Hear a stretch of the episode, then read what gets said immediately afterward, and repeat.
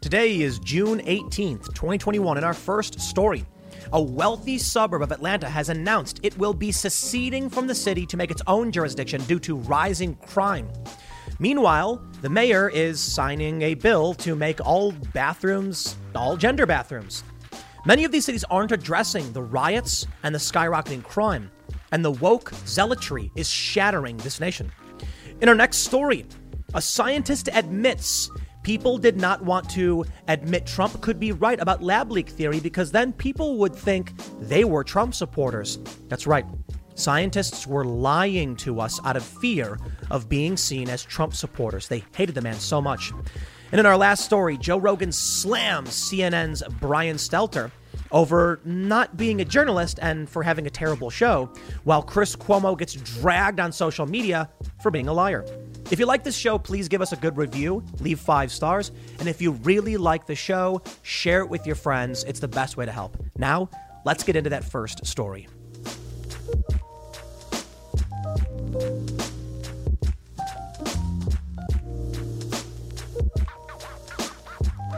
At this point, I'm sure most of you are already aware that crime is skyrocketing in major cities. It's led to a suburb called Buckhead to file for secession from the city of Atlanta to create their own city, their own police force. And it's not too dissimilar to what we saw in the Pacific Northwest with the Greater Idaho Movement or in Colorado, where one county is trying to join Wyoming. People are not happy with Democrat leadership. If there's one thing that ties all of these secession movements together, it's that Democrats are running these places and people don't want to be a part of it anymore. At least in Buckhead, it's not necessarily to form or join a Republican government. They just don't want to be associated with the failures that is Atlanta.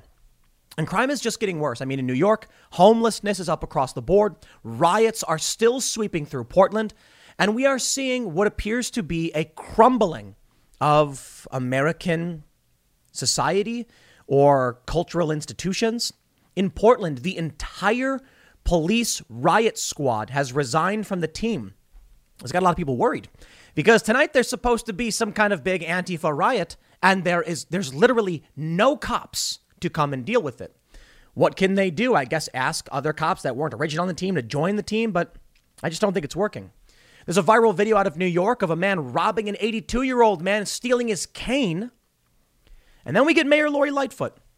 What happens in response to the massive crime waves? What happens in response to the failed leadership? Nothing but more failed leadership.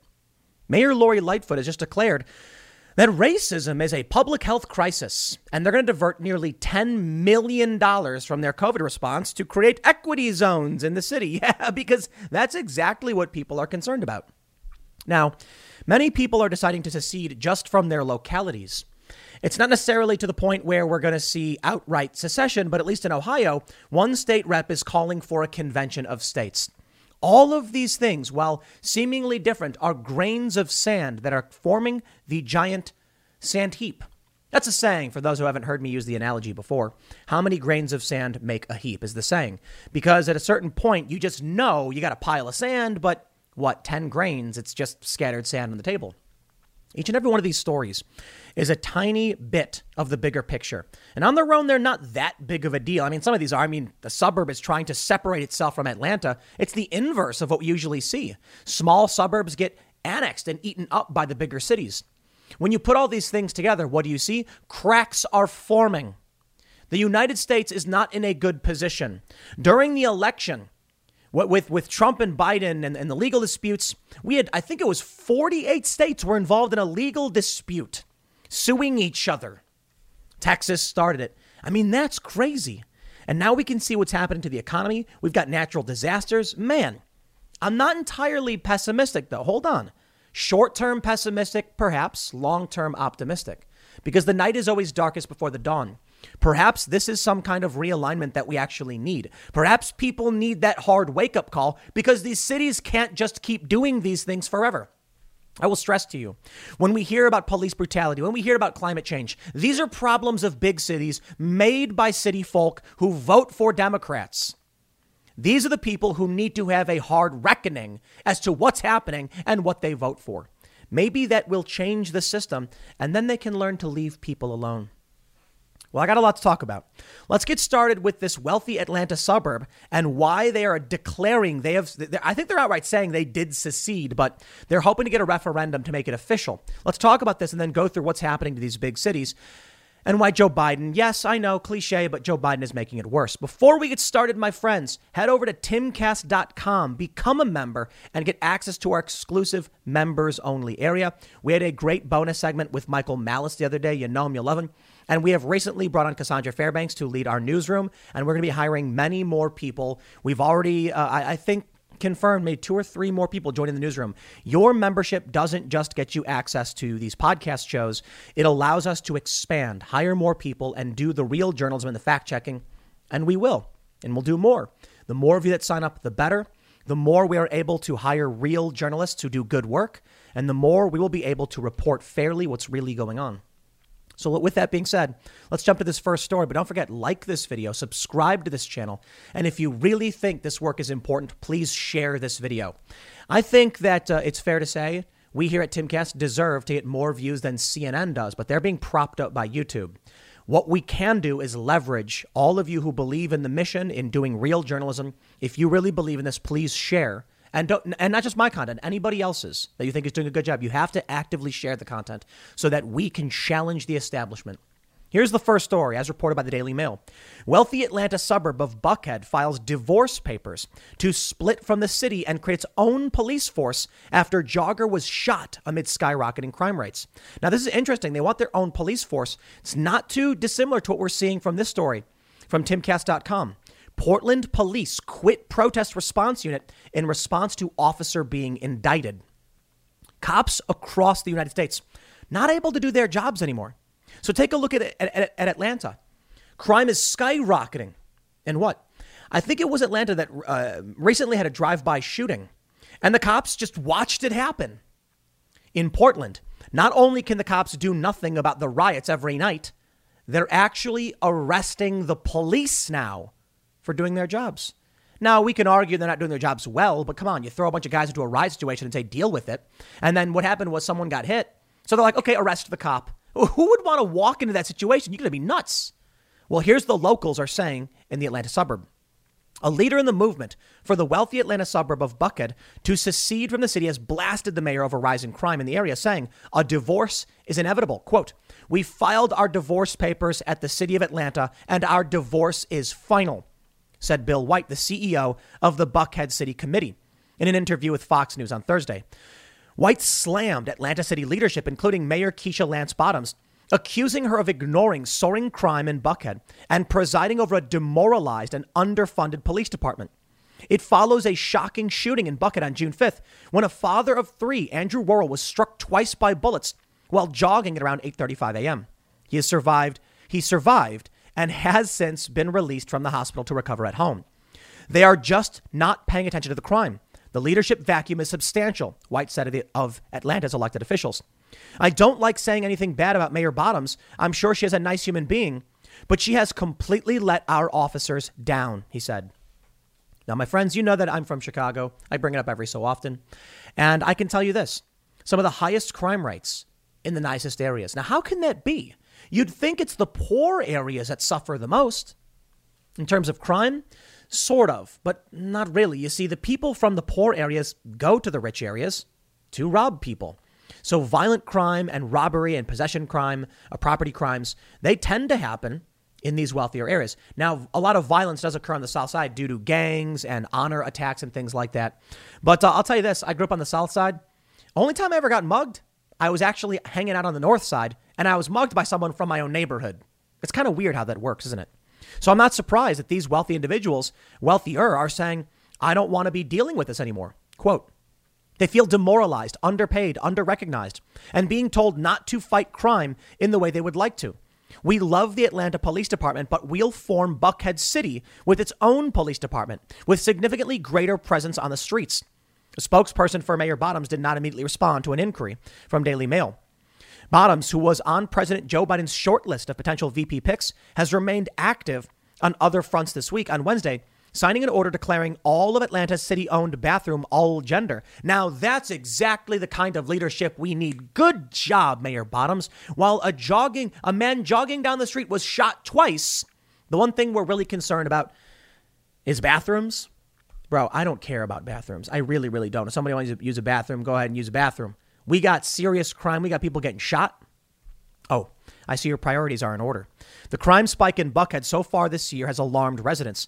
Through last week, aggravated assaults were up 52% in the wealthy enclave, compared to a rise of 26% citywide, according to an analysis of police data by WXIA TV. Robberies citywide were up just 2%, but in Buckhead, they're up 39%, while larceny from automobiles rose 40% in Buckhead and 27% citywide. Here's the proposed city of Buckhead. Amazing. Residents of Buckhead anticipate a referendum next year will allow them to secede from Atlanta. The boundaries of their proposed new city are seen above. That's uh, interesting. What are the limits? Buckhead is a neighborhood, basically. They say it's a suburb, but it's part of Atlanta. So, what's to stop them from going to any other jurisdiction surrounding the Buckhead area and asking them if they would like to join this new city? Recession and inflation are here. Gas, housing, and everyday goods are up, way up. And you want to be ready for any situation. So, what would you do if there's no food on the shelf? ARC Heirloom Seeds are here to help. Did you know 99% of seeds sold today can't reproduce? With Heirloom Seeds, you only have to plant once, then you can grow year after year, giving you and your family stability and security because things are getting crazy out there. Our all in one seed kit provides everything you need to grow your own food. This premium seed kit has over 65 varieties, 50,000 seeds in stores for 15 years. You'll also get our exclusive seed guide to make growing a no brainer. ARC Seed Kits is a family owned and operated business and the most trusted name in the nation for over 15 years. Our mandate is to get heirloom seeds into every home in America. Go to arcseedkits.com today and get free shipping by entering promo code podcast. That's arkseedkits.com, promo code podcast. Get your seeds, get prepared, get growing. arcseedkits.com. I don't see why they couldn't. Now, this is different than the other secession movements. This is a city in a state. They don't need congressional approval to move between states. They could just potentially make a referendum and leave. My personal, my personal opinion on the secession movement is that a government requires the consent of the governed, which means if Greater Idaho Movement, uh, the, the East, Eastern Oregon votes to secede, and they did, then it's done as far as I'm concerned. We operate under the consent of the governed. You don't just get to tell us, you can impose your will on us. Law abiding citizens who pay taxes have the right to choose how they are governed. If they want to change, so be it. Granted, I understand Idaho gets a say in the matter. We'll see what they say, and the federal government has to recognize it. So there is some complication there. But I think, as far as I'm, as, as far as it goes with with Oregon, if the people say we no longer feel you represent us, well, then so be it. Check this out crime in Atlanta year to date annual change. It's, it's getting crazy. The people of Buckhead have had enough, said White. The criminals here feel emboldened. White estimated nearly 80% of its community will vote in favor of the separation from Atlanta in a referendum expected to reach the ballot next year. Currently, a bill authorizing the referendum has been introduced in the Georgia House of Representatives, and the legislature will be able to vote on it in the 2022 session. So maybe, maybe we uh, nothing will happen. We'll see. Many of these secession movements could just be the precursor because I assure you this if the people feel this strongly, they're not just going to stop. They're going to sit there and they're going to scream, and the sentiment will only rise. Now, in Portland, I can only imagine what's going to happen there tonight. The entire Portland police protest response unit has quit the team. Make this one simple because we did cover this quite a bit. The entire riot response for Portland has resigned. They're still cops, though. They're not quitting. They're resigning from the team. They refuse to answer riots because one officer hit someone who said they were a journalist during a riot. And this officer got indicted over it. Imagine that. Now, what I find funny about this is the cops still deciding they're going to stay on as cops. Bro, maybe you should quit if they're arresting and indicting your fellow officers for doing what they were asked to do. Riots are not easy situations. I, I, I've been in many situations where cops have been very disrespectful disrespectful to the press. But there, I think there's a, a certain we can be reasonable in certain terms, right? If there's a large group of people and they're throwing bricks at cops and you're standing alongside them and the cops run up and shove everybody, including you, well, if I was a journalist, I'm not going to be like, oh no, why'd they do it? I'd be like, well, you know, I was standing with them and they probably didn't notice. They may not have, or maybe they didn't care. The point is, it's hard to know for sure. Now, if you're a journalist walking around filming and you're by yourself and a riot cop shoots you with a beanbag, yeah, okay, that's happened. That's scumbaggery. I was in Ferguson and I was wearing a bulletproof vest with a big press badge on it with a camera crew.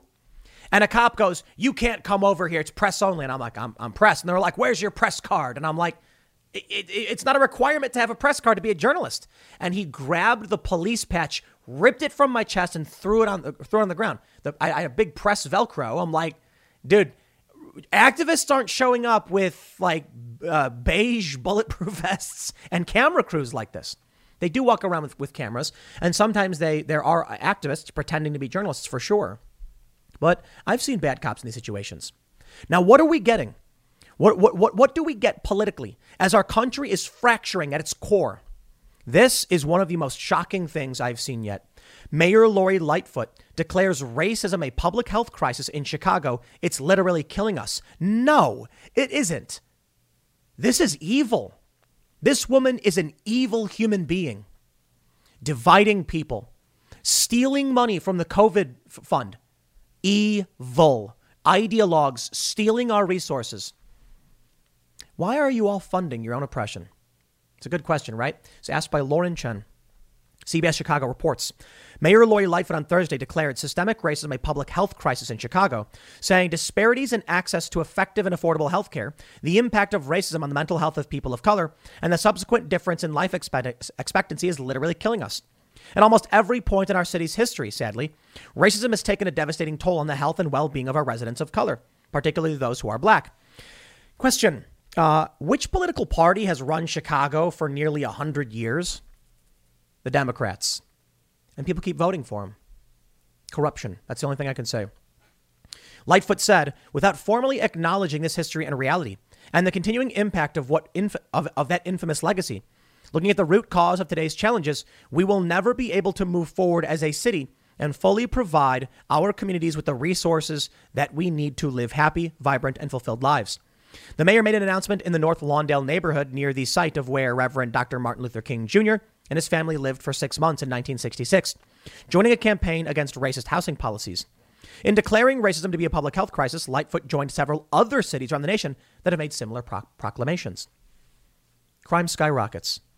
And what do we get across the country?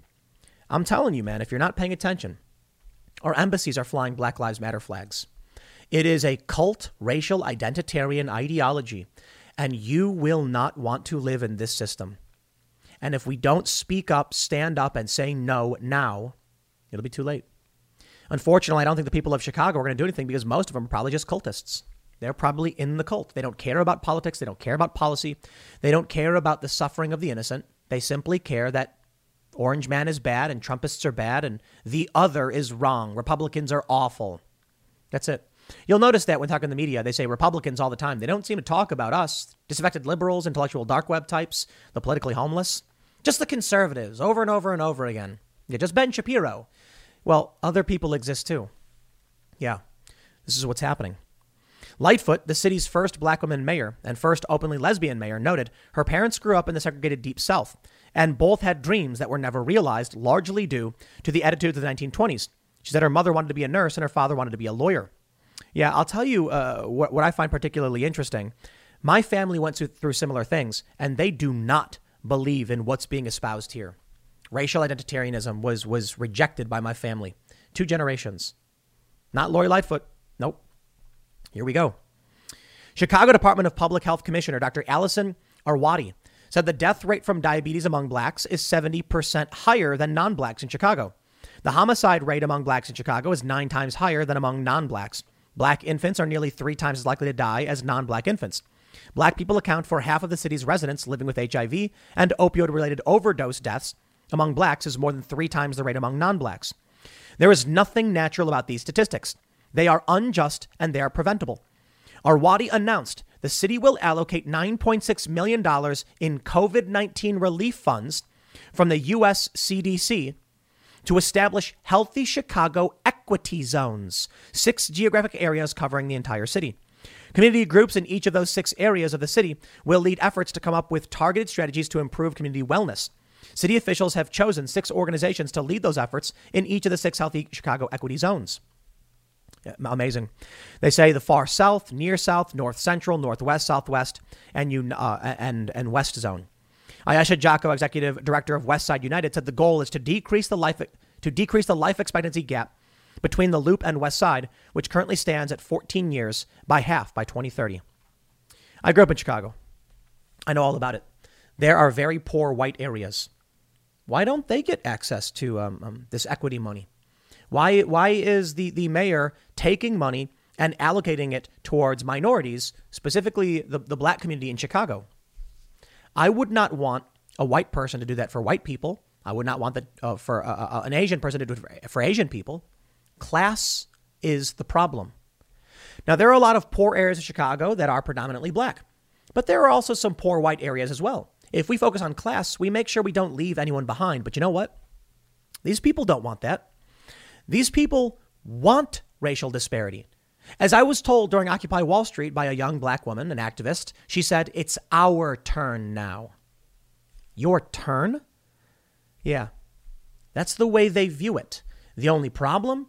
Yo, not everybody is, is part of the group of people that was oppressive to you. There was a guy in Alabama, and I think it was in Georgia, crossing state lines, targeting white people just because he hated them. Yeah, that's bad. Racism is bad. Violence. We don't want that. Well, people like Lori Lightfoot and these other uh, bottoms in, in, in Atlanta, they're racial identitarians. They want this. They want more of it. They want racial segregation. Kendi, Ibram X. Kendi, has said he wants to reinstitute racial discrimination. That would mean they need to overturn the 1964 Civil Rights Act, but don't be surprised if they actually push for it. New York is just getting bad, man. Cane thief demands cash from 82 year old NYC coffee buyer, shoves him to the ground. That's messed up. I saw this video. Absolutely messed up. These cities are being run into the ground. Daily Mail reports New Yorkers demand action as 8,000 homeless people remain in hotels in Midtown, where crime has spiked 170%. And mayoral hopeful Andrew Yang says residents should be able to go out without fear of being attacked. Wow. I can't believe a, a mayoral candidate should, should, would be able to would have to say that. You should be able to live here without being victimized. Are you implying that it happens to basically everybody? It happens a lot. It's getting worse. And these mayors aren't solving any of these problems. I like Andrew Yang. He has a very comp- he, had a very comprehensive uh, campaign uh, position policy list. I was impressed by it. Not a big fan of the UBI thing, but he seemed to have a lot of good ideas. I'm not entirely convinced he's going to solve these problems. I'm not convinced that just having perma- a permanent Democrat supermajority in all of these cities is ever going to solve anything because they will remain to be beholden to the political party. Now, things may change. But as I mentioned, these are all fractures in the United States. From the Advertiser Tribune McClain to introduce Convention of States resolution. State Rep Riordan McClain said he and State Rep Craig Riedel will introduce legislation next week designed to rein in the federal government. The size and scope of the federal government have long been unsustainable, and we have waited long enough for Congress to fix itself, the second term lawmaker told the Advertiser Tribune. McClain and Riedel will propose a constitutional convention take place where like minded lawmakers from all 50 states would meet and propose and potentially adopt changes to the Bill of Rights. The legislation complies with Article 5 of the U.S. Constitution, McClain said. An Article 5 Convention of States. Right now, the Republican legislatures um, in the states, Republicans control uh, just shy. I think they need, uh, they don't need that many more states. They have, they have many of them, but they need a handful more states. So I don't think this is going to have any, any, any big impact. But my question, I suppose, for you is do you think it ends here? Do you think that this story is just a one off compared to everything else that's going on? Or do you think in the next two years, next four years, six years, do you think that more and more people will start getting angry as the left continually loses its mind, shrieking and screaming, stealing taxpayer funds to put uh, ideological symbols in streets and on, on, on our embassies? This is not a popular movement. Black Lives Matter, Antifa, these, these, these things, they are not popular in the sense that they have a minority, a fringe minority of support in this country. In 2018, the number was 8%. 8. And yet they're stealing taxpayer dollars to, to paint the streets without approval. And people are upset about it. So, what happens when Republicans, who apparently now have just raised record amounts of money, stage a comeback. What happens when 38 states have Republican legislatures and the convention of states kicks off and that's it and they make that big change? It may come. Quote, the road to this end will be long and arduous, but the task at hand is critical to, this, to the sustainability of this great republic that we share. McClain serves District 87, which includes Wyandot, Crawford, and Morrow counties, as well as portions of Marion and Seneca counties. In the Ohio House of Representatives, he serves on three committees. This is the sixth piece of legislation that McCain has, has been a primary sponsor of in 2021. None have moved past the House yet. So maybe it goes nowhere. Maybe this is just a, a, a unfortunately, a feeble attempt. Maybe it's just the beginning because I can't imagine things are going to get better. Now, I'm not going to harp too much on this point, but we are seeing a very, very serious crisis in California. A massive drought, historical. CNN reports a ranch is running out of water in the West's historic uh, drought. In 85 years, it's not been this bad. California produces a lot of our food. There's already food shortages. Now there's a massive drought in California. I think things are going to get a lot worse. And I think what we need is a big push away from these big cities. But to all the people who want to live there, why don't you keep your cities and leave the rural folk to their rural lives? You know why? I got a garden. I got chickens. We're getting solar panels installed. We got our own water. We don't need to live in your big city with all of your problems, with all of your pollution and your grime and your slime and your corrupt cops. So you say. I don't need to live that way. I can be responsible for myself out in the middle of nowhere, and I can rest. Uh, I, I, can I can rest my head easy, sleep well, knowing I'm not contributing to any of the problems you claim are happening. The left likes to come out and claim that the right wing is a bunch of fascists, bro. The right is predominantly in rural areas where they mind their own effing business. They have their own houses. They they have everything. Like a lot of these houses are off the grid to a certain degree. Off the grid in the sense where they have their own power, they have their own water, they have their own septic systems. They're not the ones pumping out the trash, destroying the world. That's you in the city. So I imagine it'll get worse. It's not just the drought, it's a natural disaster. I can't blame anybody for that. But check this out great resignation wave coming from companies. Really? That's right. Axios reports companies that made it through the pandemic in one piece now have a major new problem. More than a quarter of their employees may leave. Workers have had more than a year to reconsider work life balance or career paths. And as the world opens back up, many of them will give their two weeks' notice and make those changes they've been dreaming about. The great resignation is what economists are dubbing it. Okay. So, what happens when our economy retracts by 25 to 40% because everybody quits their jobs? Did you know Fast Growing Trees is the biggest online nursery in the US with more than 10,000 different kinds of plants and over 2 million happy customers in the US?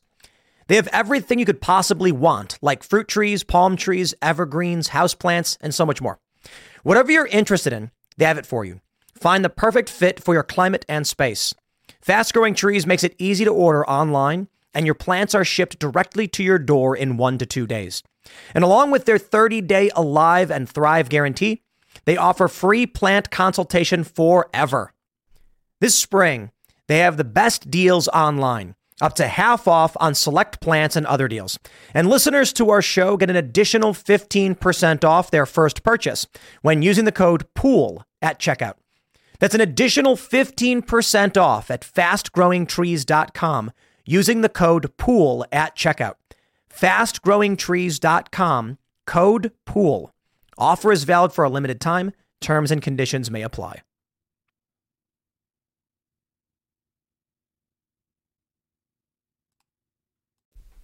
What do you think happens? Um, maybe the government intervenes and starts throwing money at people again, like they've been doing, which leads to even worse inflation, and the government has to throw more money at people because that's uh, what they've been doing. And then you look at what's happening with BlackRock and the buying up all these of all these homes.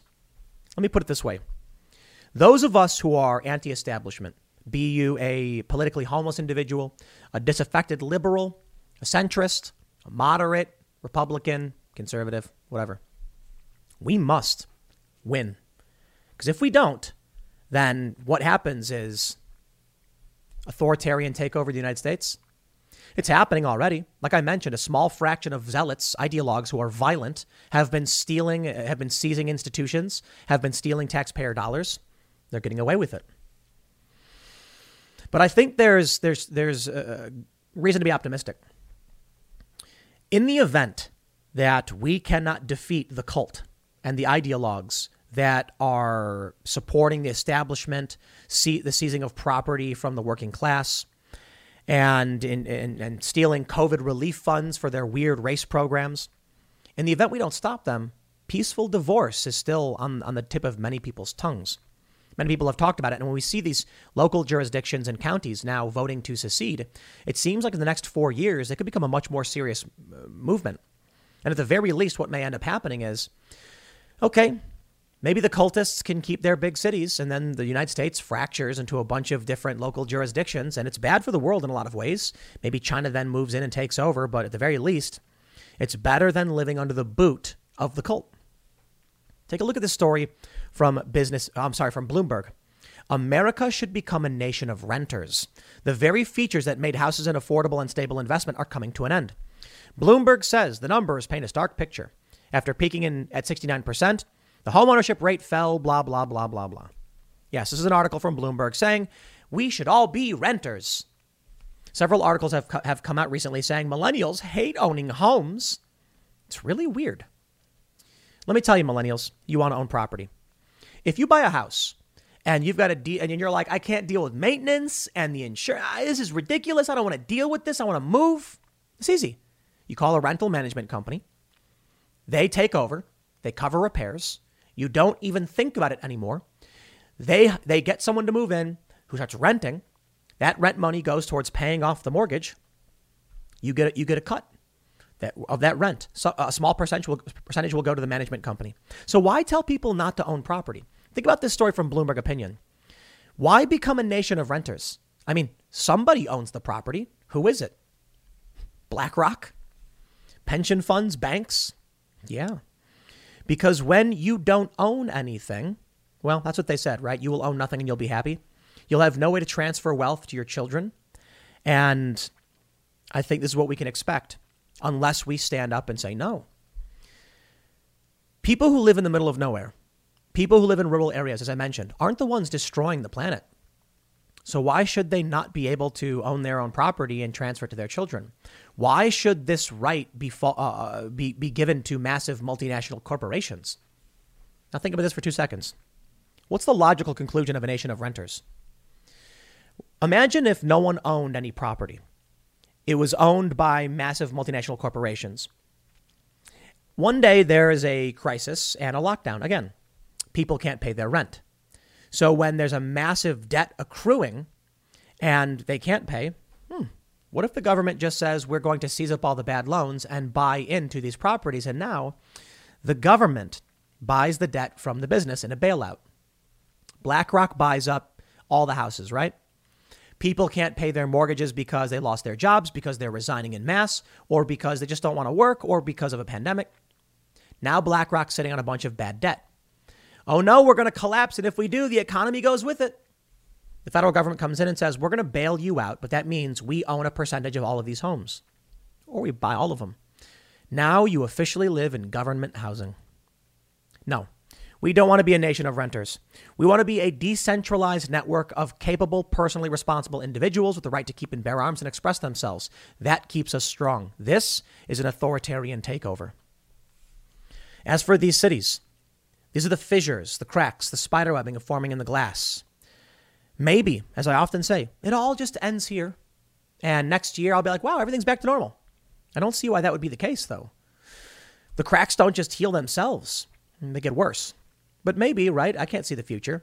Maybe this is the peak. Maybe, maybe we're now going to go right down the back end of that bell curve and it's going to go back to normal. I kind of don't think so. I think crime is going to get worse. I think the mayors are going to introduce more zealotry People are going to reject it.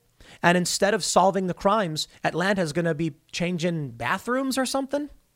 Oh. Then you're going to get more secession. Cities will be breaking apart from cities. States from, you know, fra- fractions of states will be in battle with each other. And eventually the U.S. just shatters. Not a good thing.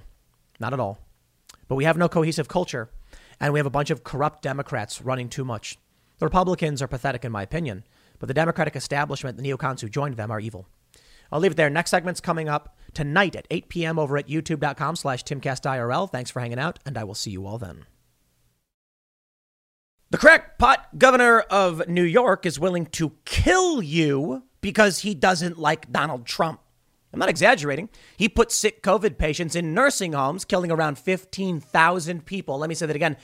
Cuomo killed about 15,000 people. He was advised that putting sick people in sick people in nursing homes would kill people. And he was like, "Well, what's the alternative? Make Trump look good?" The man hated Trump so much, he was willing to let you die, your friends die, your family die. Now we have a story from the Hill. Harvard scientist says Trump hatred motivated experts who denied Wuhan lab leak theory.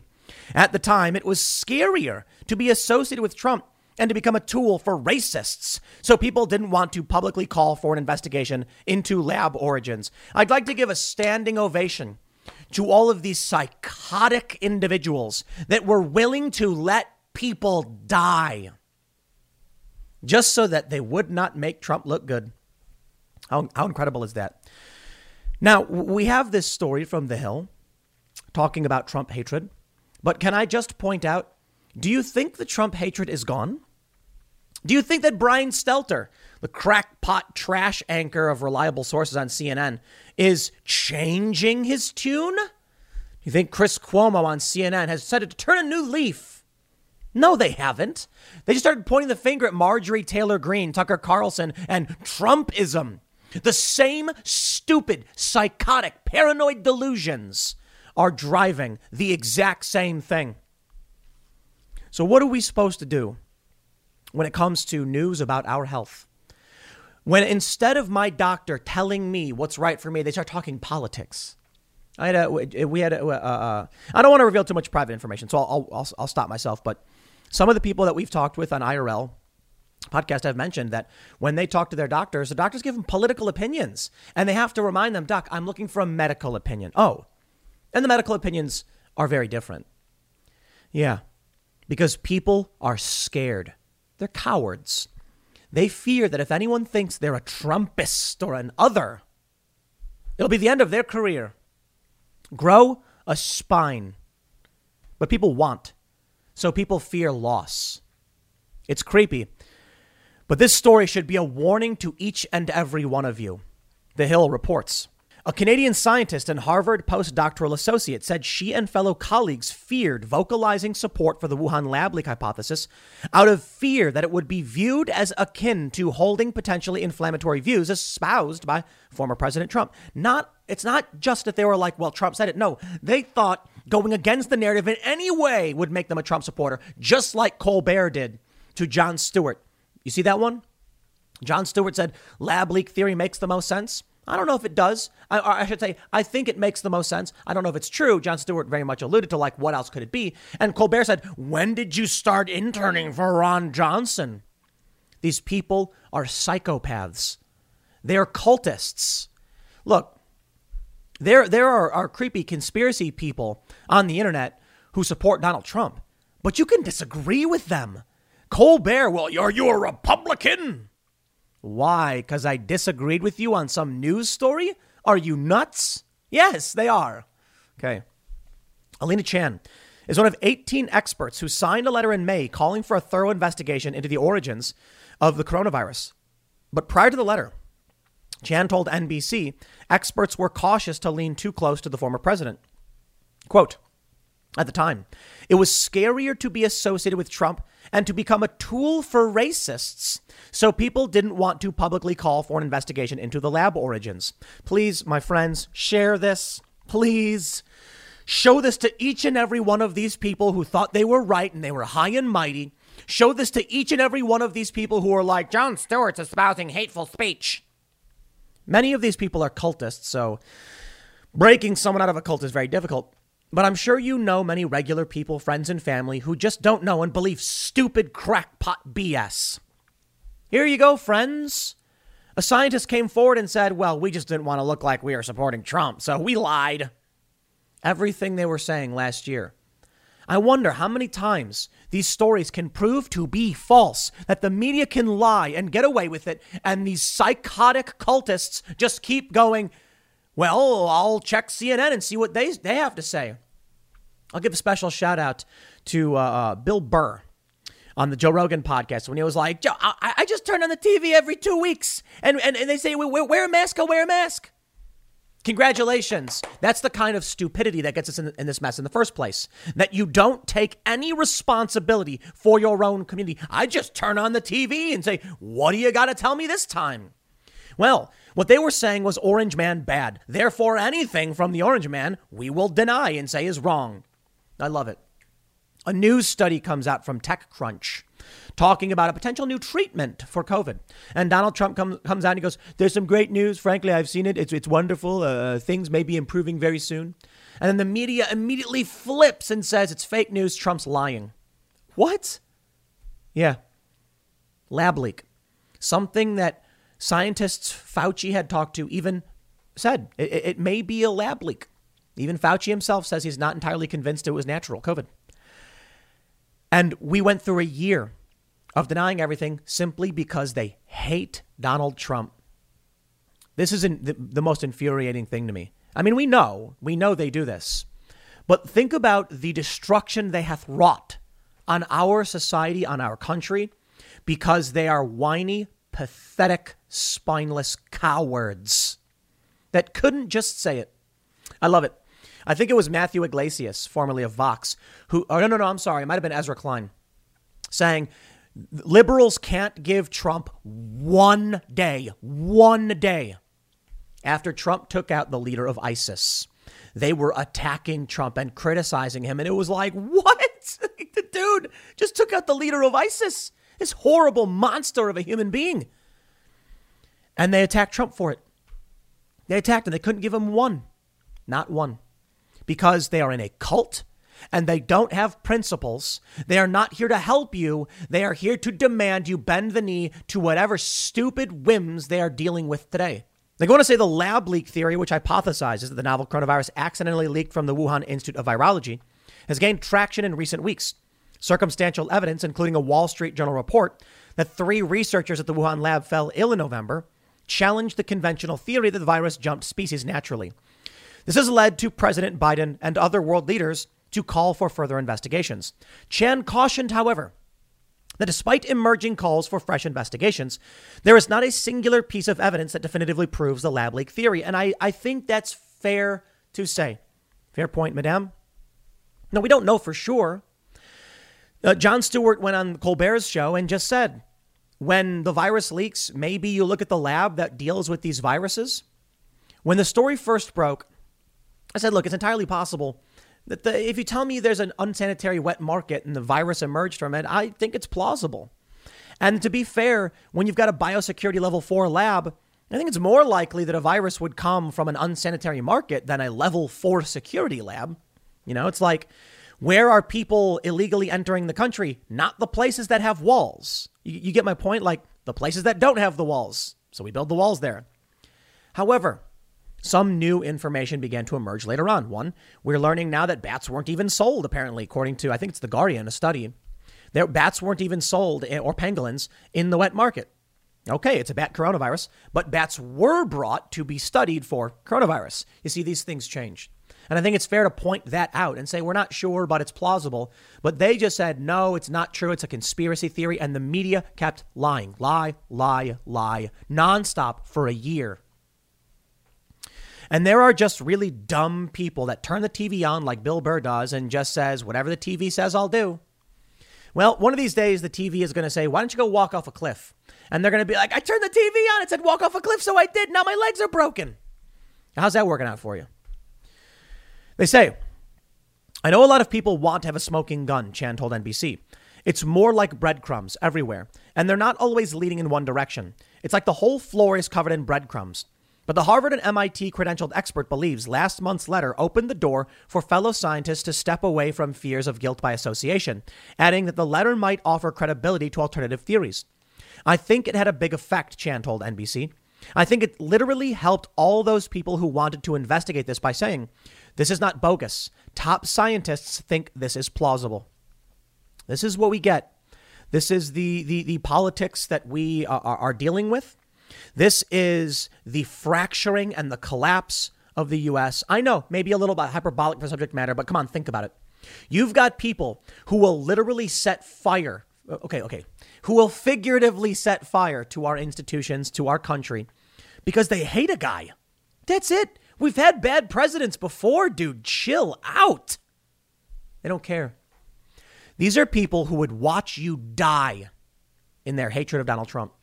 These are people like Cuomo, who sat back and was warned if you put the sick people in the nursing homes, you will murder people. And Cuomo looked them in the eyes and said, I want them dead before I make Donald Trump look good. These people are sociopaths. Cuomo literally murdered these people because he did not want Trump to look good. And now this and, and now we get more stories like this. Alina Chan, but we were so worried people will think we supported Trump. Then every single one of these dead people can be on you. And let's talk about the dancing nurses and doctors. Yeah, I said last year they were dancing on the graves of the victims of COVID. And the left got so mad. They're just trying to relax themselves and release steam. They were in hospitals. There was a video where a woman was like, I need help. Is this why we can't get any help? And she's filming the doctors do this stupid shuffle dance. Like there's a woman in this video, she's filming herself saying, Please, we need help. And they're dancing around. This is the, uh, the United States has beclowned itself. These people are clowns. Watching them dance through the halls of a hospital. There was one video where they were carrying a fake dead body that had like a toe tag on it. And I was like, what is wrong with these people? Yet, they make up a large amount of the voting base and they vote for lunatics and despots and psychopaths. And this is the country that we get. I'm sorry. I'm just really mad the more I see this. You know, this the story about Andrew Cuomo murdering all of those people. He is a serial killer and he's gotten away with it. He's gotten away with it. I mean, they're investigating. We'll see what happens. But I do not believe this this mass murder, this serial killer Cuomo is going to face any justice. I just don't see it. Sorry if I'm pessimistic after seeing stuff like this. Let's talk about the weird stupidity that's currently going on in this country.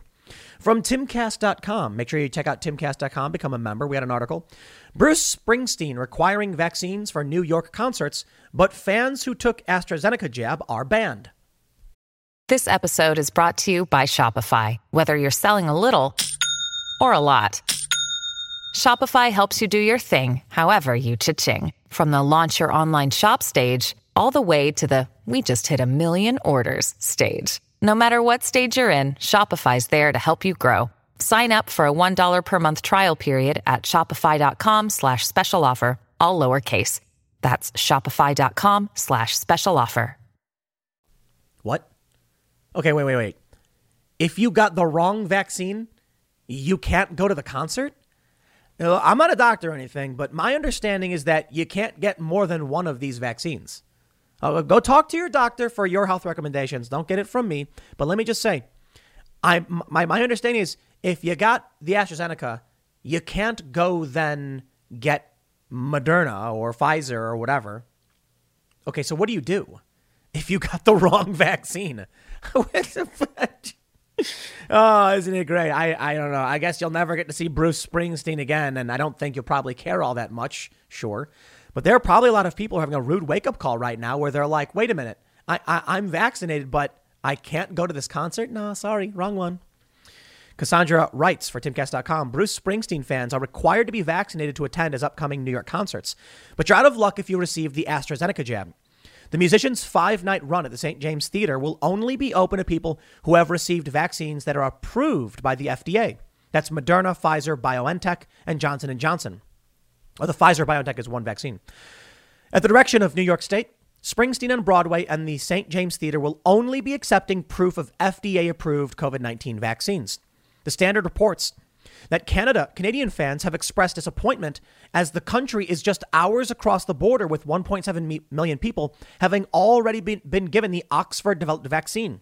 The Toronto Star newspaper reported on the policy with the headline, Burn in the USA, writing the show must go on. But if you got the AstraZeneca vaccine, you're not invited.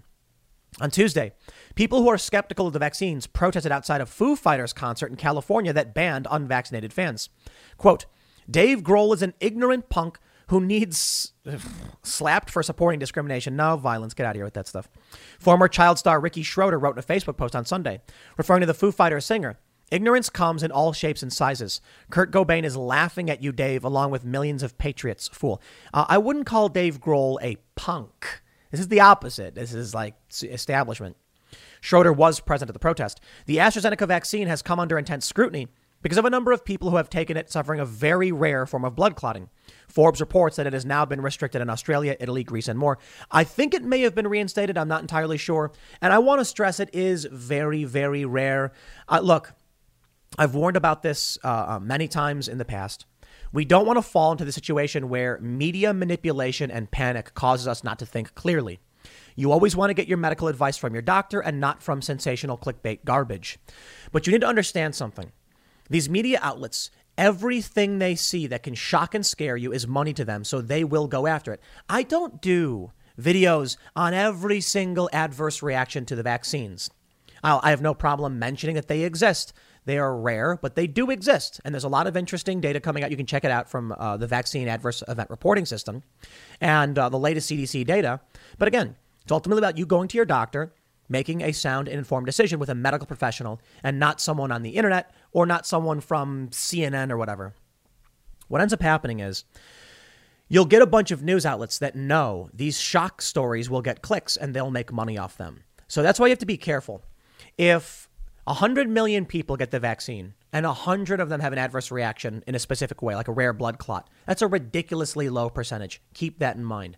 Now, if you ultimately decide it's not right for you, whatever, that's entirely on you and you should have sound information. Just be careful because there's something like you don't want to make the mistake of, you know, people will go on Twitter and they'll see 30 tweets at them all complaining and think everyone's yelling at them because they've not experienced this before. Or big corporations will get 100 emails saying, you know, you're a bigot, so they'll panic and then issue a statement, not realizing that out of the million customers they have, 100 ain't that much. But I think people should have should be able to make informed decisions and be able to look into this news without without fear of censorship and talk to a doctor and make sure the doctor is giving you a medical uh, advice, not political advice. Several countries had opted to allow the cheaper vaccine for younger people, but it turned out they were the group with the highest risk for clots. The Forbes report added that regulators have repeatedly emphasized the safety of the AstraZeneca vaccine and underscored that any benefits outweigh any possible risks. It's a tough, uh, a tough call when it comes to vaccines for sure. I was talking to a guy at the CDC a long time ago, and he and he, and he said uh, it was one of one of their experts. He's like, look, you know, there's a lot of people who make very far fetched claims about vaccines. There's been a lot of you know conspiracy theories. And he said, vaccine injury is a real thing. Of course it is. Like any medication, there's going to be side effects. And what happens is people hyper focus on these these like handful of moments because maybe it's a decent amount of people, but how many how many people have gotten the vaccine? It could be a you know 100 million, and you get a thousand people who are sick, and it's like so that's like 0.1 percent. It's very very low, but the challenge he said was that if we're looking at a like 2% mortality or a 1% or even a 0.5 or 0.2%, then what we're really trying to see is there's a hard decision that has to be made encourage people to get vaccinated, tell them the risks, and mention if COVID has a 0.2, you know, risk rate and this one's a 0.1, well, you're cutting your risk in half. It's a it's it's tough. It is. And so that's the, the general idea is, you know, how, how do we actually solve these problems when there's always going to be some kind of side effect, but it may be the side effects, you know, uh, uh they say are they're, they're trying to outweigh the risks properly. I'm not a big fan, uh, ultimately, of you know the idea of the needs of the many outweighing the needs of the few because that that allows essentially a despot to target an individual and say you are a problem that could affect millions. An individual human who has knowledge of some conspiracy well they decide we'll get rid of you because your knowledge could disrupt society or whatever and i'm like you can't do that to a person. You know individual rights exist for a re- uh, they they exist they just they do and they're protected for a reason. So it is challenging. But i do think people should be allowed informed uh, uh they, it should be informed consent. They should consent to the medication. They should talk to a doctor, get sound advice, get a second, third, fourth, fifth opinion, however many you need. I, I think that's that's fantastic. I think you talk to a bunch of doctors, and you'll you'll hear from a lot of people. Surprisingly, doctors will will be honest with you. Some of them will be as woke as anybody else and give you political opinions. If you start hearing politics and from the doctor, just go get a second opinion because you want medical advice. This is what it ultimately comes down to. When they're talking about scientists refusing to accept the truth or even question the narrative because they don't want to be seen as associated with Trump, you have to be careful because doctors are people too. How you, you need to be careful because this woman, this scientist, is saying outright that, well, if it weren't for Trump, they probably would have approached this very differently, but they did not want to help racists. Trump's not a racist. Trump supporters aren't racist. Some racists are Trump supporters. I love it.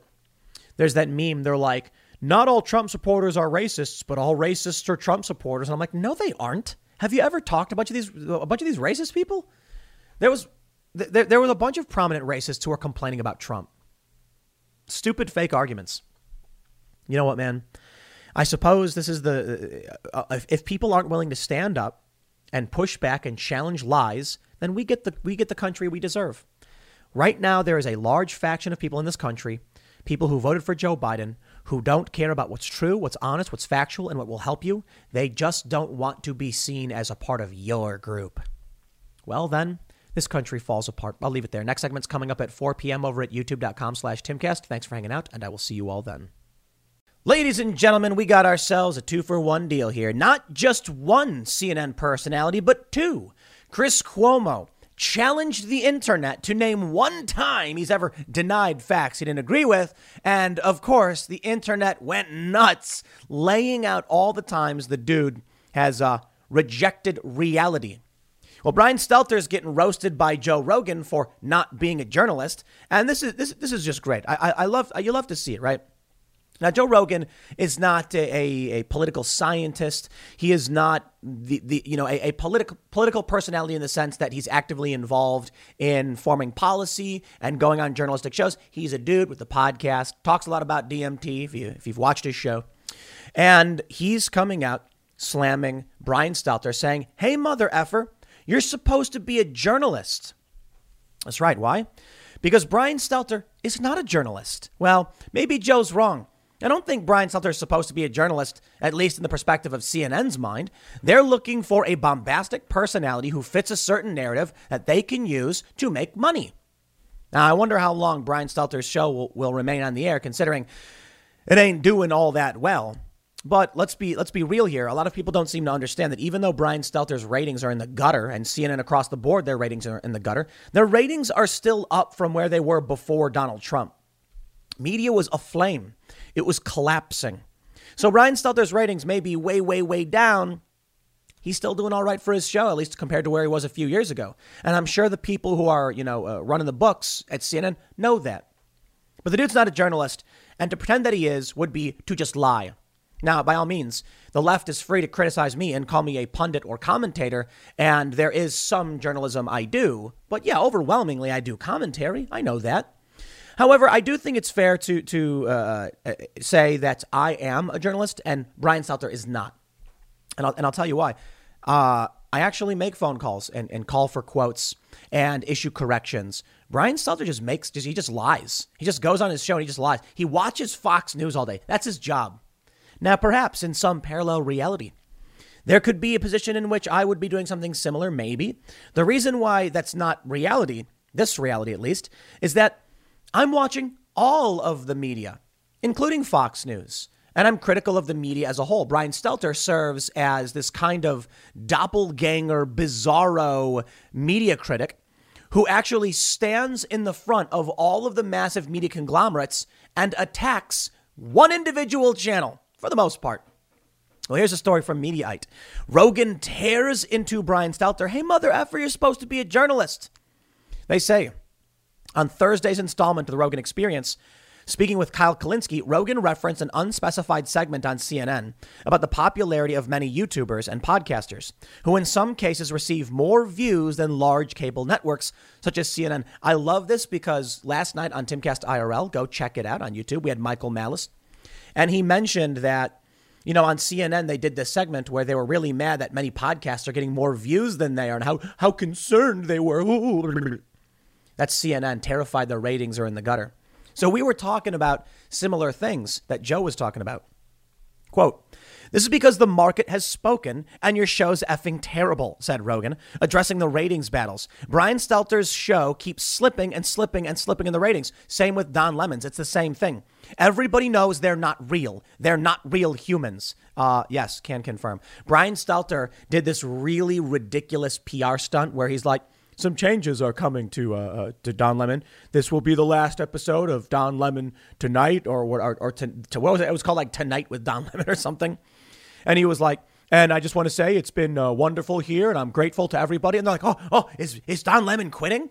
And then the next day they were like, we just changed the name of the show to be like it's Don Lemon. Dude, Don Lemon is like the worst person on TV. There was one point where he won the award for worst journalist of the year because the dude is just awful. He's wrong all the time. I mean, look, CNN, if you go to CNN to get information, then you're getting the opposite of information. At the very least, when it comes to like Fox News, you get Bret Baier, who does a pretty good job. CNN as, as a whole, as their whole network, has desperately tried to just milk going after Trump. Now, of course, Stelter and the likes of many of these uh, leftist critics or, or Democrat critics they will say Fox News is a propaganda arm for the president, blah, blah, blah. And Brian Stelter would be like, it's state run media. It's like, dude, there's like three shows on, on Fox. There's their, it's their primetime lineup. It's like you got Tucker Carlson, you got Laura Ingraham, you got Hannity. Is that it? I guess you've got uh, uh the five, Jesse Watters. But then you have throughout the day, Fox News is just news. What does CNN do? Throughout the day, CNN during the Trump presidency was just panels about Trump, Trump, Trump, Trump, Trump. It's all they did. And they wanted to act like Fox was bad. Now you get Brian Stelter licking the feet of Psaki. What are we doing wrong as journalists? Just tell us how to do our jobs. Well, that's what got uh, uh, Joe Rogan uh, enraged. I don't know if that's the right, right word, but to criticize Brian Stelter. Rogan also torched Stelter for his recent interview with White House Press Secretary Jen Psaki, in which he asked, What does the press get wrong when covering Biden's agenda? Critics panned Stelter as fawning, bootlicking, and gooey, among other imaginative descriptions. How about Brian Stelter talking to the press secretary saying, What are we doing wrong? What are we doing wrong? Like, hey, mother effer, you're supposed to be a journalist. Rogan's harsh remarks may have been prompted in part by Stelter mocking him last month for suggesting that he could be canceled by woke culture. Stelter said that on one level, it's just comical hearing this rich and famous guy express worries, even though he's paid to talk for a living, he's going to be silenced in the future. This is an unfortunate side effect of being smart. Uh, and I, am not talking about Brian Stelter, I'm talking about Joe Rogan. Joe Rogan went to Spotify. And uh, one of the reasons we're seeing a lot of people trying to get away from YouTube is the threat that YouTube will delete your account. They'll just purge you. And they've done it to many people for BS and fake reasons. YouTube is not a safe place to run your business. I can already hear people saying, but Tim, you're on YouTube right now. Yes. This is also on iTunes and Spotify and all podcast platforms. And of course, we've been pushing timcast.com very, very hard. Go to timcast.com become a member. We got a newsroom started. Cassandra Fairbanks has begun writing articles for us, and we're going to be hiring a bunch of people, and she'll be helping run that show as editor in chief. And uh, you'll also get access to exclusive podcast episodes because YouTube is not a safe place to run a business, let alone speak truth to power. There have been numerous instances where my videos have been removed. This is Brian Stelter's big lie. One of his big, I mean, the dude just lies all the time.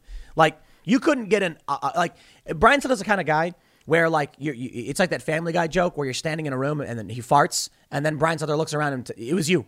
you're like, I, I know I didn't. I, who are you lying to? I don't get it. The dude's lies sometimes are so stupid. You're like, who are you talking to? I guess the morons who watch his show and believe what he says because they don't read news elsewhere. Well, there you go. If you don't take responsibility for your news diet, so I'll give you one really good example that I love to give when it comes to Brian Stelter. He's the guy who said, "Don't don't watch the other shows. Only we can give you the context." I'll do the exact opposite. My friends, please watch Kyle Kulinski. I think we have some political disagreements, but please watch his show. Understand what he thinks. Maybe I'm wrong. Watch Joe Rogan. Watch uh, David Pakman. Watch Steven Crowder. Watch Styxhexenhammer. I always encourage people you gotta get a healthy and and and complete news diet. You can't just watch me, although a lot of people prefer to. As part of the problem. I don't know. I I I get it though. I get it. Like some people come back to me and they're like, Tim, I tried watching you know one of those leftist channels. It was awful, and I'm like. Well, but you got to know what they're thinking. It's about it's about understanding and having perspective on on, on the world. And uh, I agree. You know, a lot of the content I see from many of those channels, I, I think is just wrong. Is what it is. I will say one thing funny though. The leftists really don't like me. These young guys are like, Tim's far right. But when I actually have conversations with real leftist personalities, like the honest ones, they're like, we can't figure out what it is you are or do. You know, you talk about news, but you're clearly not a conservative. You're not necessarily defending liberals all day. And it's like, I don't know, maybe it's like principles. Maybe it's like uh, journalism. The left is really mad because I rag on Democrats all the time. But shouldn't I? The Democrats are the political wing of leftist establishment culture. The Democrats are the party of the ultra wealthy. Republicans sit on their hands and do basically nothing. They're speed bumps for Democrats. So when the left controls all of the cultural institutions, when the left now controls the Senate, the Congress, and the presidency, what am I going to complain about Republicans for? Oh, I know, the lies. When they're like, Republicans are trying to suppress the vote. No, they're not. That's stupid. Some of them may be, for sure. But what's happening across the across the country, you have these these voter bills. They're basically just reverting the emergency provisions. But of course, when the media lies to defend Democrats and neocons who have joined the Democrats, they'll then point the finger at me and say, see, he's supporting Republicans. I don't know. Maybe it's just true. Maybe you guys should stop, sit down, and take a look in the mirror and realize you believe fake, garbled trash. And because of that, you can't imagine that, you know, other people may be telling the truth, that you might actually be in that bubble. Take a look at my, my blind spot rating from ground.news. I mostly interact with left wing news. I read left wing news all the time. They lie all the time. Years of Russia. This is what we get. Here we go. Quote, they're obviously being told a certain amount of what to do, said Rogan of Stelter and cable news generally. And I mean, maybe he'd be an interesting guy if he had his if, if he had his own effing podcast. If he could just rely on his own personality and be himself, I don't know. I can't imagine doing that gig. Any of those guys. That gig is a strange gig. That is true and correct, Sir Joe. And then we get this story, which I absolutely love. Check this out. Name one TikTok. CNN's Chris Cuomo asks Twitter to name times he's denied facts he doesn't like and gets mercilessly ripped apart on social media. I tweeted something. Uh, I'd like to just say, Chris Cuomo, you are evil. No, uh, it's not a word I use lightly. You are a villain when when uh, a reasonable human being reviews history from this era, they will say that Chris Cuomo guy was one of the darkest and most evil individuals. And, and, and we wonder why he did what he did. Well, perhaps it's the banality of evil. Perhaps it is the reckless uh, uh, d- uh, desire of power that you know drives Chris Cuomo to be such an evil villain. Maybe, you know, maybe I'm giving him too much credit to say that he's an evil villain, but he certainly is the bad guy. And I'll tell you why. First, he outright pretended to be in quarantine. It was fake. It was reality TV. This was a man going on national news pretending to do news, pretending to be in quarantine. He wasn't. We know he wasn't. He apparently admitted it on his own on his own radio show. Witnesses saw him. He had left his house and he got into a fight with somebody. And then he talked about it on his own show. And then it's amazing when when CNN refused to acknowledge the whole thing, Chris Cuomo walks up out of his base and going, "Here it is. I'm finally out of quarantine." And I remember people mentioning like you can see his son in his son's face, and his son just thinking, "My dad is a scumbag." I don't know what his son was actually thinking, but people have pointed out like the son, the look on the son's face when you see Chris Cuomo walk up the stairs pretending to have been in quarantine. What do you think Chris told his son? Son, I know that I haven't been quarantined because you were out with me when we went when we drove a half an hour away from the house. But uh, we're here to lie. We're here to control the population and make sure they don't have access to information because we're smarter and better than everyone else. Yeah, that's called being the bad guy.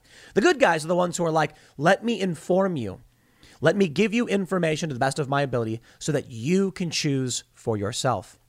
There's despots, there's authoritarians. And let's not forget Chris Cuomo going on TV with his brother and laughing about the giant Q tips while his brother was like actively murdering people in nursing homes. Yeah, that's true. You see, they warned uh, uh, uh Big Brother Cuomo, the medical professional said, if you put sick sick COVID patients in nursing homes, they'll die. And of course, Trump sent the Mercy Hospital vessel and the Javits Center was open. But Cuomo was like, I'm not going to give Donald Trump a victory. I'm going to make sure 15,000 elderly people die.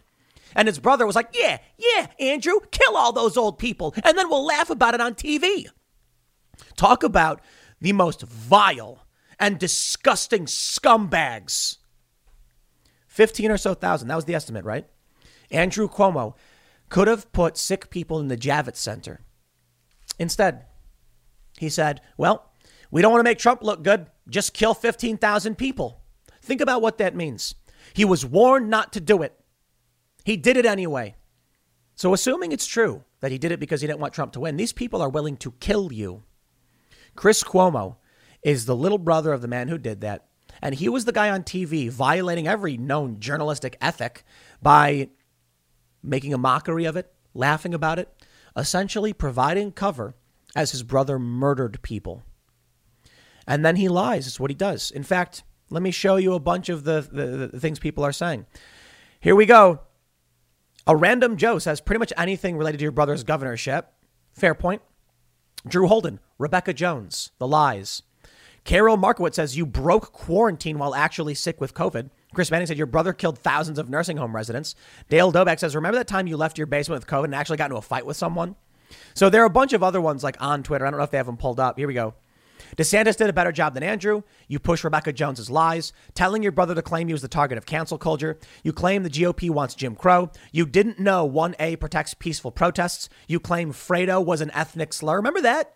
He got called Fredo. He was like, that's like that's like the N-word for Italian people. Talk about a hot-headed scumbag. Someone said, Cuomo spending all day demanding people show proof, then ignores the dozens of people that show proof. Enjoy the ratio. How about the any of the 400 stories related to Hunter Biden, says Tom Elliott. I don't think this tweet is going so well. Chris Cuomo is just absolutely one of the worst of the worst. But is it surprising to any of you? Not surprising to me. Chris Cuomo is not here to help the regular working class Joe. Uh, uh, Chris Cuomo is not here to help regular Americans survive a pandemic and make it through their day. He's here to cause maximum harm. That's the that's the um, there's there's a journalistic ethic called minimize harm, or I should they're called. It's like one of the journalistic ethics is to minimize harm. It means I'll give you an example. If uh, I'm going to report on a story, let's say there's a woman and she lives, uh, she's an old lady, and she's posting things on Facebook, and it turns out the posts she was interacting with were like made by Russians. So to minimize harm and get the story out, what we would do is we would go for an interview with the old woman we wouldn't show the old woman. We wouldn't show her home. We would just say, we recently spoke with a woman in, I think, I, I can't remember if it was Minnesota or whatever, who had been posting, th- posting things on Facebook that are alleged to have been from the Russians. Her response was that it was not true. You could, you could, you could blur how so you could show only the audio. The point is, you don't need to reveal the identity of some random little old woman to tell the story. In fact, you could just blur everything and uh, change the audio or just relay what she said. Instead, CNN literally went to the home of this woman showed everything. She's just a little old lady. That's maximizing harm. It's one of the anti journalistic ethics that we see from people like Cuomo. They want to maximize harm, meaning they want to want to make sure people suffer the most through what they do. So, for example, when Antifa is uh, break, smashing windows and setting fire to buildings, and Black Lives Matter along with them, uh, Cuomo said that they're, they're, they're just the good guys. They're fighting hate. He lied. Why? He's trying to maximize the amount of damage. If people knew what was actually going on with the riots, they might actually demand change. But believe it or not, there are a lot of people. I know some of these people. And I say, you know, hey, the riots all last year. And they go, what riots? Uh, the, the, the Black Lives Matter riots, the George Floyd riots. What are you talking about? Those are protests. No, no, no, no. I, I know there were protests. I'm talking about when they went and burned down all those. It caused two billion dollars in damage. What What are you talking about? That never happened. That's the goal of people like Cuomo to maximize harm. They want to make sure that information is obfuscated, that individuals can't choose for themselves, and defend those who would seek to destroy their neighborhoods and burn down their buildings. CNN are the people that want to make sure that they'll publish publish your face, your place of work, your age, your phone number, whatever. There was one guy who posted a meme. It was of Nancy, I think it was of Nancy Pelosi, where it was like slowed down. It's just some regular guy who worked in a warehouse, and CNN published his name and information. I, th- I think it was CNN. I could be wrong. That's maximizing harm. The goal of maximizing harm is to make sure that people know their place, that you shut them down and say, "We will destroy you if you dare defy us." That's Cuomo. He's a villain. Many of us have those stubborn pounds that seem impossible to lose, no matter how good we eat or how hard we work out. My solution is PlushCare. PlushCare is a leading telehealth provider with doctors who are there for you day and night to partner with you in your weight loss journey. They can prescribe FDA-approved weight loss medications like Wegovy and Zepbound for those who qualify. Plus, they accept most insurance plans. To get started, visit plushcare.com slash weight loss. That's plushcare.com slash weight loss. I find it fascinating that you actually have people who are watching corporate oligarchic press and then saying that random guy in his basement on YouTube, he's the bad guy. Okay, maybe there's some bad people sitting in their basements on YouTube. But let's, I mean, if, if I'm going to be biased, I'm going to say, look, I think the massive multinational billion dollar corporations, probably not the good guys in any story, and regular people speaking out and expressing themselves, more likely to be doing it based on principle. But this is amazing. This is what happens. It's stunning to me that you actually have people that think they're fighting the good fight by standing with uh, with, with Goliath and not uh, David. Like you are standing with the authoritarian powers. You're not standing with the little guy. You are not la resistance. You are this. this you are the, you are the SS. Like you're the secret police. You're the Gestapo. The people who watch CNN are are are like standing, uh, walking in lockstep with the authoritarian crackpots who would seek to destroy their lives. It's amazing, though. You, you, when, you, when you stand outside the matrix and you see the, how the game is played, the market manipulation to steal from the poor to make sure they always stay in their place, it, it is fascinating in some sense because although the system is far from perfect and we have these nasty villains and disgusting people like Cuomo, you still have upward mobility, though they are trying to destroy it. Now they're saying millennials don't own homes. Great. Now Joe Biden wants to implement a new tax, which uh, will will uh, be a ta- tax on the middle class, especially in the next few years. And they're telling people it's not. No, no, no, it's a wealth tax. Don't worry, it's a death tax. It's all lies. They're just trying to make sure poor people can't move up. They want to create a permanent nobility class in this country, and they're doing it. And it's thanks to people like Brian Stelter and Chris Cuomo, because they think, you know, and they're, and they're probably right. They're going to be the wealthy nobles of that new era. They get paid well. They get whatever they want. They don't care about you. They would prefer that you suffer. These are nasty people, man. Nasty, nasty people. I'll leave it there. Next segment's coming up at 1 p.m. on this channel. Thanks for hanging out, and I will see you all then.